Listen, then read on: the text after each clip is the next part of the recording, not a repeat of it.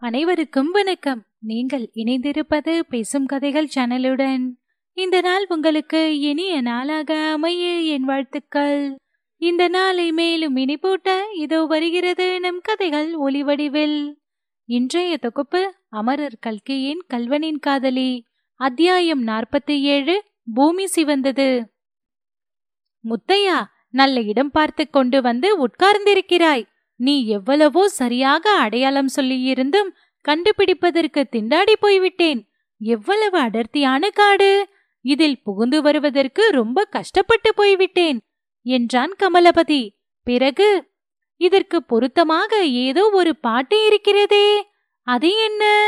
என்று சொல்லி ஒரு நிமிஷம் சிந்தனையில் ஆழ்ந்திருந்துவிட்டு ஆமாம் பாரதியின் பாட்டுதான் என்று கூறி பாட ஆரம்பித்தான். திக்கு தெரியாத காட்டில் உன்னை தேடி தேடி இழைத்தேனே. மிக்க நலமுடைய மரங்கள் பல விந்தை சுவையுடைய கனிகள் எந்த பக்கத்தையும் மறைக்கும் வரைகள் அங்கு பாடி நகர்ந்து வரும் நதிகள் ஒரு திக்கு தெரியாத காட்டில் உன்னை தேடி தேடி இழைத்தேனே. மலைகளை தவிர பாக்கி வர்ணனை எல்லாம் மிகவும் பொருத்தமாய் இருக்கிறதல்லவா? என்றான் கமலபதி. அப்போது முத்தையன் சொன்னான் அந்த பாட்டில் இதையெல்லாம் விட அதிக பொருத்தமாயிருக்கும் அடி வேறொன்று இருக்கிறதே. பெண்ணே உனது அழகைக் கண்டு மனம் பித்துக்கொள்ளாதென்று நகைத்தான். அடி கண்ணே என் திரு கண்மணியே உன்னை கட்டித் தழுவ மனம் கொண்டேன். இவ்வாறு பாடிவிட்டு முத்தையன் கமலபதியை சுற்றி சுற்றி வந்து நாடக மேடையில் திருடன் ஆடுவதைப் போல் ஆடத் தொடங்கினான். உங்களுக்கு என்ன கிராக் புடிச்சு போச்சா? என்ற குரலைக் கேட்டு இரண்டு பேரும் திடுக்கிட்டு பார்த்தார்கள். முகமது ஷெரீப் சாய்புவின் கண்களில் தீப்பொறி பறந்து கொண்டிருந்தது. அரே உங்களுக்கு பிழைச்சு போக இஷ்டமில்லை என்று தோன்றுகிறது. தூக்குமேடையிலே சாகத்தான் இஷ்டமா? இந்த லைன்கரை சாலையிலே இன்றைக்கு கிழக்கே இருந்து மேற்கே நூறு சிவப்பு தலைப்பாகையும் மேற்கே இருந்து கிழக்கே நூறு சிவப்பு தலைப்பாகையும் போயிருக்கு. நீங்க இங்கு பாட்டு படிச்சு கொண்டு கூத்தடிக்கிறீங்க? என்றார் சாய்பு. கமலபதி அவரிடம் நெருங்கி வந்து பாய் கோபம் வேண்டாம். நாங்கள் செய்தது தப்புதான். நீங்க போங்க. இதோ உங்க பின்னாலேயே நான் வந்து விடுகிறேன் என்று சொன்னான். ஆமாம் நான் போகத்தான் போகிறேன். நீங்கள்தான் சாக துணிஞ்சிருந்தால் நான் ஏன் மாட்டிக்க வேணும்? இதோ நான் போகிறேன். ஐந்து நிமிஷத்தில் நீ என் பின்னோடு வந்து சேர்ந்து கொண்டால் ஆச்சு. இல்லாட்டா இந்த பொம்பளை எனக்கு வேண்டாம் என்று தலாக் சொல்லிவிட்டு போய்விடுவேன் என்றார் சாய்பு. பிறகு முத்தையின் முதுகில் தட்டி கொடுத்து தேக்கோ உஷார் என்று ஜாக்கிரதைப்படுத்திவிட்டு காட்டுக்குள் புகுந்து போகத் தொடங்கினார். கமலபதி முத்தையா நானும் போக வேண்டியதுதான். எனக்கென்னமோ போக இஷ்டமே இல்லை. உன்னுடன் இந்த காட்டில் இப்படியே இருந்து காலம் கழித்து விடலாம் என்று தோன்றுகிறது. ஆனால் முடியாத காரியத்தை பற்றி யோசித்து என்ன பிரயோஜனம்? நான் போகிறேன். நான் சொன்னதெல்லாம் ஞாபகம் இருக்கட்டும் என்று சொன்னான்.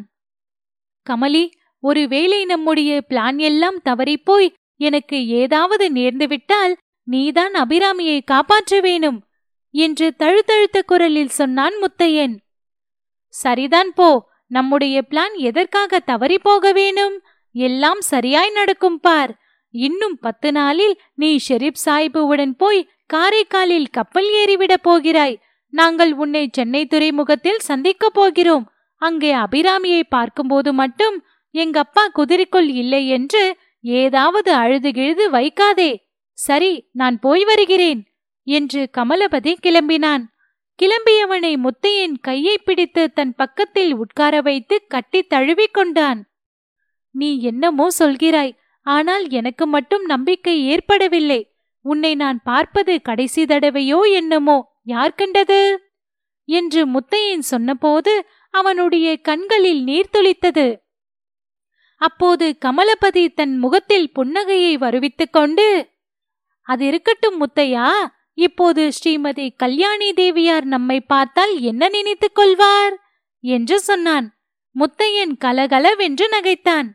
நினைத்துக் கொள்வது என்ன? ஆபத்துதான் சரி நேரமாய்விட்டது. போய் வா என்று சொன்னான்.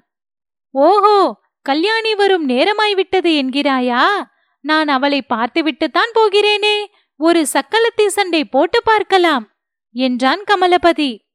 ஐயோ வேண்டாம் நீ போய் வா என்றான் முத்தையன். கமலபதி கோஷா அங்கியை கையில் சுருட்டி எடுத்துக்கொண்டு திரும்பி திரும்பி பார்த்து சிரித்துக்கொண்டே சென்று காட்டுக்குள் மறைந்தான். கமலபதி போய் சுமார் அரை மணி நேரம் இருக்கும். முத்தையன் வழக்கம் போல் மரத்தின் வேரில் தலையை வைத்து படுத்துக் கொண்டிருந்தான். இன்றைக்கு ஏன் கல்யாணி இன்னும் வரவில்லை? என்று எண்ணமிட்டுக் கொண்டிருந்தான். நிஜமாகவே கமலபதி சொன்னது போல் நேர்ந்திருந்தால் அதாவது கமலபதி தன்னுடன் பேசிக்கொண்டிருக்கும் போது கல்யாணி வந்திருந்தால் என்ன நடந்திருக்கும் என்று எண்ணிய போது அவன் முகத்தில் புன்னகை உண்டாயிற்று. தன்மேல் அவளுக்கு சந்தேகம் உண்டாகியிருக்குமா? கோபித்துக் கொள்வாளா? அல்லது அழுவாளா? சாதாரண விஷயங்களிலே அவளுக்கு ஆத்திரம் வந்துவிட்டால் ரகலைதான். இந்த சமாசாரத்தில் கேட்க வேண்டுமா? அப்புறம் நிஜம் வெளியாகும் போது என்ன செய்வாள்? கோபம் எல்லாம் மறந்து போய் சிரிப்பாள் அல்லவா? நல்ல வேடிக்கை! என்று தனக்குத்தானே சொல்லிக் கொண்டான் முத்தையன். ஆ அது என்ன? அந்த புதர்களுக்கிடையில் சிவப்பாய் தெரிகிறது? முத்தையனுடைய நெஞ்சு கோவில் நகராவைப் போல் அப்போது அடித்துக் கொண்டது. இதோ இந்த மரத்தின் மறைவில். அதோ அதோ அதோ அவ்வளவும் சிவப்பு தலைப்பாக்கள். இது நிஜமா? சித்தப்பிரமையா அல்லது கனவா? முத்தையன் கண்ணை கசக்கிவிட்டு பார்த்தான். கனவில்லை பிரம்மையும் இல்லை நிஜம்தான். போலீஸ்காரர்கள் தன்னை நாலாபுறமும் சூழ்ந்து கொண்டிருப்பதை முத்தையன் உணர்ந்தான். இது சந்தேகமற தெரிந்தவுடனே முத்தையனுடைய உள்ளமும் தெளிந்துவிட்டது. அந்த உள்ளத்தில் இப்போது அணுவளவும் குழப்பம் இல்லை. சென்ற இரண்டு மூன்று வருஷ காலமாய் எதிர்பார்த்த விஷயம்தானே? முத்தையனுடைய உடம்பு ஒரு தடவை சிலிர்த்தது. அன்றைய தினம் இரண்டாவது தடவையாக அவன் கையில் ரிவால்வருடன் துள்ளி குதித்து எழுந்தான். ஆனால் இந்த தடவை ரிவால்வரை கீழே போடவில்லை. அதிலிருந்து வேட்டுகள் கிளம்பி அந்த வனப்பிரதேசம் எல்லாம் எதிரொலி செய்தன. அதே சமயத்தில் போலீஸ்காரர்களும் சுட்டார்கள். திருடனுடைய முழங்காலுக்கு கீழே சுடும்படிதான் அவர்களுக்கு உத்தரவு. அதன்படியே அவர்கள் சுட்டார்கள். முதலில் பல குண்டுகள் அவன் மேலே படாமலே சிதறி விழுந்தன. கடைசியாக ஒரு குண்டு முத்தையனுடைய காலில் பட்டது. அதனால் அவன் கீழே விழுந்த சமயத்தில் இன்னும் நாலு குண்டுகள் அவன் மீது பாய்ந்தன. ஒன்று தோளின் மேல் ஒன்று விழாவில் ஒன்று தொடையில். இப்படி முத்தையனுடைய தேகத்தில் ரத்தம் பீரிட்டு அடித்தது. அவன் விழுந்த இடத்தில் பூமி நெடுந்தூரம் ரத்தத்தினால் சிவந்தது. அடுத்த கணத்தில் பத்து பனிரெண்டு போலீஸ்காரர்கள் சேர்ந்தாற்போல் ஓடி வந்து முத்தையனை பிடித்து கட்டினார்கள்.